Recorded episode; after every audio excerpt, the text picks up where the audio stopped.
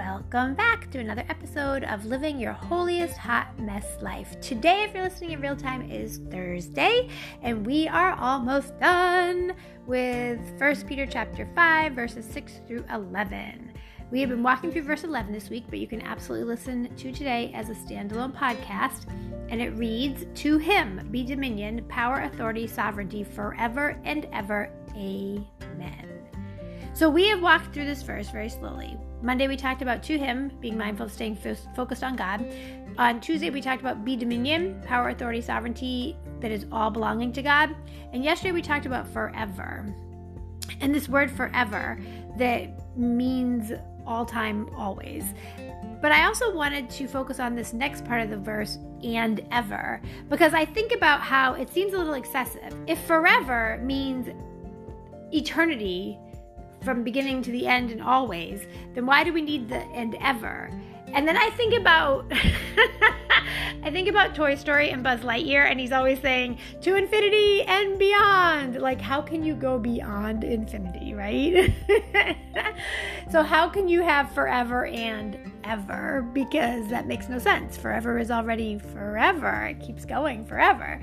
But I love that for the in first peter that peter writes in this letter forever and ever because to me it just seems like extra extra emphasis. And so when we have extra extra emphasis in the bible we know that it's god's way of making sure we don't miss something. And in this case i believe it's making sure we don't miss the fact that god is always in control that he is always worthy of our glory that he is always the keeper of our souls. And We've been talking this week about how overwhelming the world can be. And I gave a lot of public examples, like things that are headlines in the news, but there are private examples. There are so many catastrophes that can be happening in our personal lives that people don't know about. And even in the midst of the suffering, it's important for us to remember that this verse is still true. To him be dominion forever and ever, because God really is with us in the midst of these problems. And He really is blessing us and He really is working it all out for His glory and for our good, for those of us who love Him and are called according to His purpose. And so I really want to encourage us as we are almost finishing up this week. If you're listening again in real time, it's Thursday. I want us to be encouraged that as we're living our holiest hot mess lives, we can do so trusting in God. Let's pause and reflect. What are the things that you need to do to start 2024? Because it's only the second week in January, to start 2024 with new habits that you can use to help yourself stand on God's promises. And we'll be right back.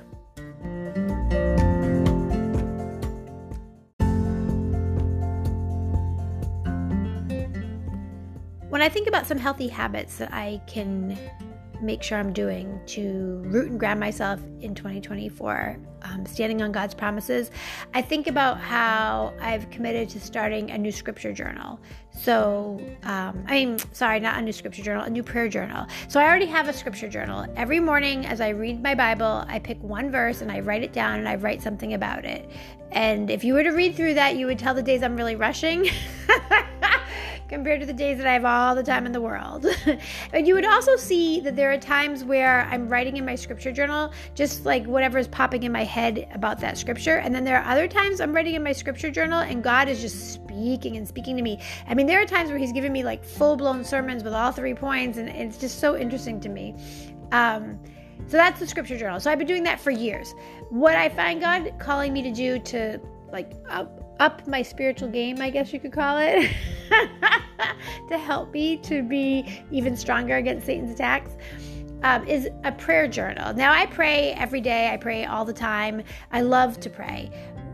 But what I'm finding is that God wants to change my prayer life and he wants to add to it. And so I have this prayer journal, and I have to be really careful because if you know anything about me, then you know I like to check things off. Like I like to have a list and be like, check, I did that, check, I did that, check, I did that. And I'm really, really, really determined not to have the prayer journal be something for me to check off. So I gave myself some some parameters for it. Like I'm not going to do it every day. I'm just going to do it when I feel God telling me to do it. I'm not going to do it when I'm all rushed and crazy and harried. I'm going to do it when I have time. I'm going to do it when I'm having my like snuggle time with Jesus.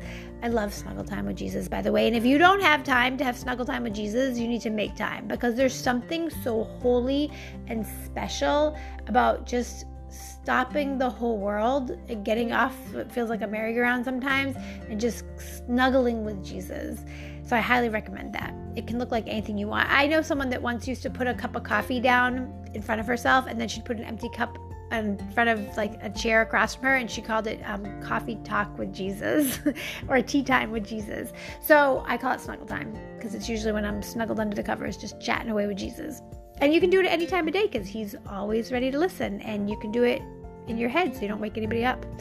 Or you can do it out loud but these are the things that I feel God is leading me to to make 2024 different, to grow deeper and higher in Him. And I really want to go back at the end of the year and look through the prayer journal and see the prayers that God answers. I'm excited about that. I just want it to be a place to pour out my heart to God and to know that if no one else ever reads what's in that journal, I know that He knows what's in that journal. So when we think about this forever and ever, I want us to think about how God is just that much greater than anything great that we can think about. And as we live our holiest, hotmess lives, let's do so with His greatness in mind, with His dominion in mind, with His all amazing with us at every moment, every second of the day of our lives for eternity in mind. Let's pray. Hallelujah, Lord God. Hallelujah, Jesus. Thank you, Father God. Lord, we thank you and praise you for who you are, for your goodness, your grace, and your mercy. Lord, Help us to truly stay rooted and grounded in you. Help this year, 2024, help it be a year where we grow in our ability to abide with you, Lord God.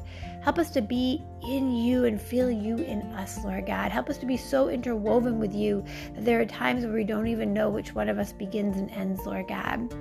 We pray, Father God, as we live our holiest, hot mess lives, that you will continue to give us the tips and the strategies and tools that we need to fight back the attacks of the enemy and to see the glory and the victory that you have for us. In Jesus' precious name, amen.